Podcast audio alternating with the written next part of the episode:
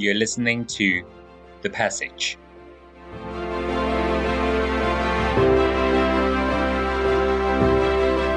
On 16th of February 2022, I had the opportunity to meet three bright minds from New Haven.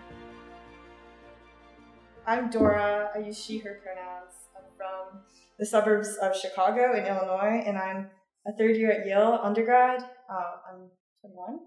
And I'm studying ethnicity, race, and migration and education studies. That's me. uh, I'm Sunny.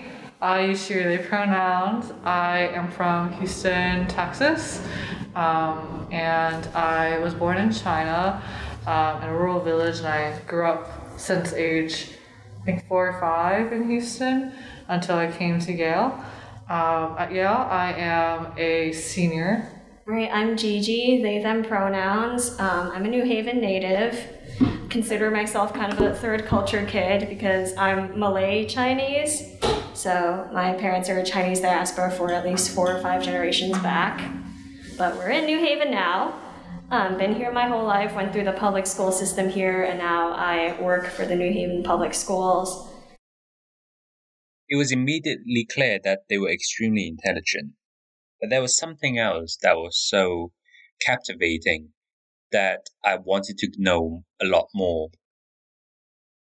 Do you have to do more than other people to achieve more based on your identity?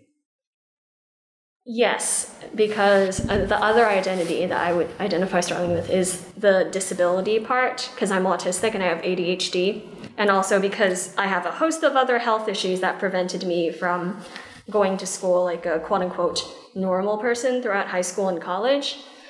So, in that way, yes, I do think I had to achieve more in order to get to a place where it's recognizable, but I do not feel like it was the Asian identity that limited me. Mm. It was something else completely. A, lot of when it comes to Asian American politics, they don't tend to dig deeper mm-hmm. than surface skin level. Mm-hmm. And this is where you come up with like I'm, I'm, sure you guys have also seen this the friction between Asian communities mm. and um, like I have privilege versus you have privilege or whatever, whatever, are yeah. we close to white or like yeah. the anti-blackness because they don't recognize the other intersectional identities that we everybody has. Yeah. Because they're within the Asian community, I think we're very stunted in our understanding of mm-hmm. who we are as people because we cling so tightly onto the Asianness because it's the mm-hmm. most visible. I don't know how you guys. The arc in every Asian American kid's like political journey is like when they first felt seen, and that could have been anybody or anything, and that probably determined how your politics turned out. And just the fact that like you had to feel seen, I think is a question not of representation necessarily, but just of like like why are we so impoverished in our way of thinking of like relating to other people. Um, the more I try to know about them, the more I realized that it was actually quite impossible because there's so much depth so much such strong character they all have. And it was just mesmerizing.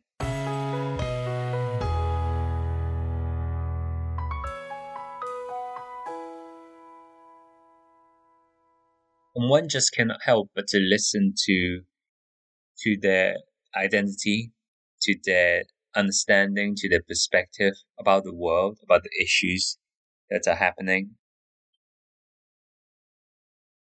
more means community. Well, that's what we already do so much within the community. I feel like my job is a side note, a footnote, a way to support the community and also earn money, but that's not the satisfying part of life. It was like a child listening to a storybook being read, and I was listening attentively, and I was just so thankful that I was able to be in that room and to listen to their stories and their background. My parents like work in Chinatown, so they want me to be rich. Yeah. Yeah, they want me to bring wealth to the Yeah, that's my parents have more. They don't care if it's like a big name, prestigious career. Or like a big name, prestigious I don't know, or like a, a fancier place. It feels like to become that level wealthy there's always there also has to be like sacrifice to my values. I don't think I want to do that. And so I think that like by gaining wealth inherently um, one gains power and becomes part of like almost like a ruling elite class and so I don't really want to join that class only then to kind of become the villain that that like collectively has being a politician, like being a diplomat, being a professor. Like I, I don't think I'm interested in those things. But what are kids like at their age in Hong Kong right now? Because most of the kids in Hong Kong right now are still trying to figure out their lives, trying to figure out their directions, and um, under the parents' influence and under the school's influence, they're actually trying to find their bearings. Meanwhile, you have these amazing people here in the same room, just talking about the future and, and already they're establishing themselves to be an artist. They're establishing themselves to be uh, future leaders and they have things that they want to achieve.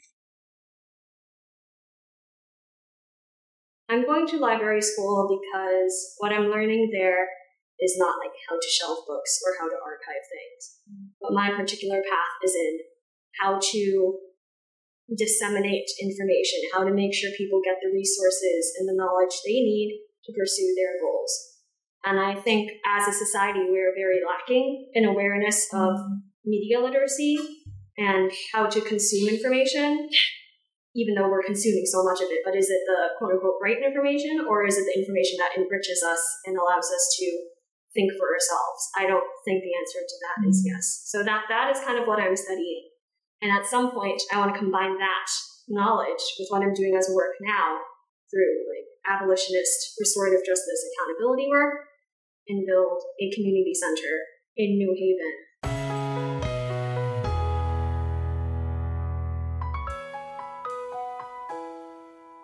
I think at this point, I wanted to challenge them about big concepts, bigger cultural issues, about politics.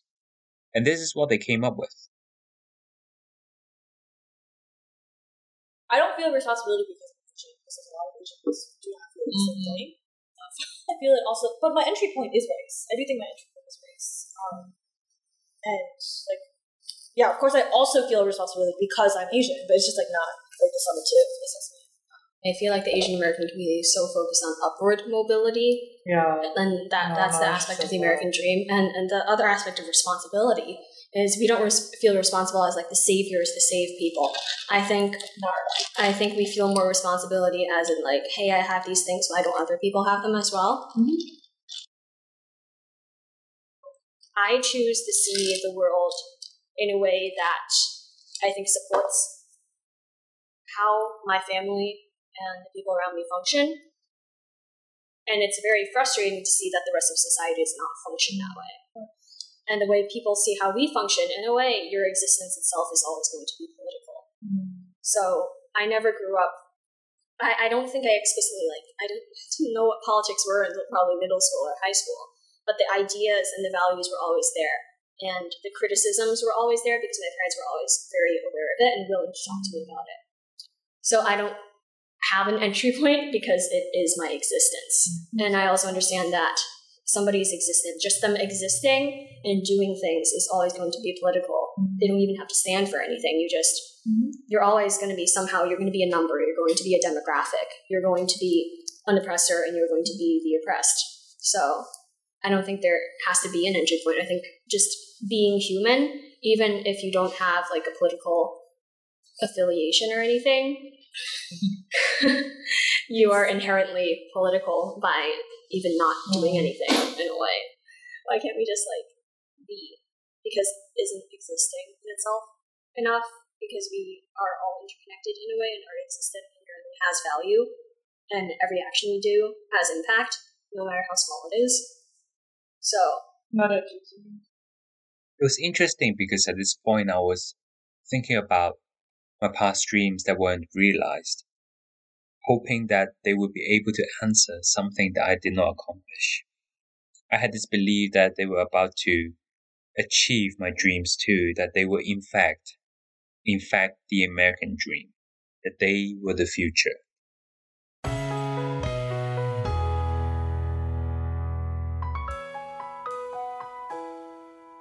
Perhaps at the end, what I really understood was they were just ordinary human beings. And through the sharings, it gave me a new passage of understanding of who and what America was, is, and will be in the future. Okay, I dance. I- I'm not gonna list out that any of these I dance. I think for me it's a social thing. On my like, really, like I don't have conversations about school. Just, like, I hang out with my friends. We watch TV. Mm. I watch TV with myself.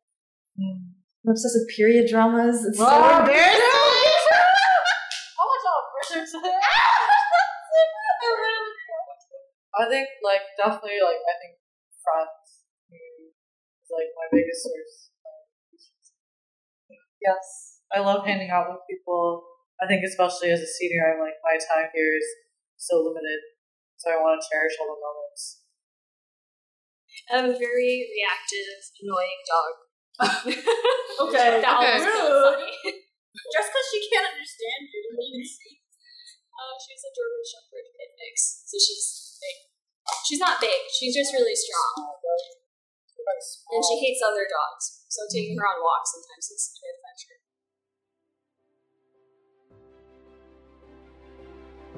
This is the end of the podcast series, The Passage. Thank you for listening.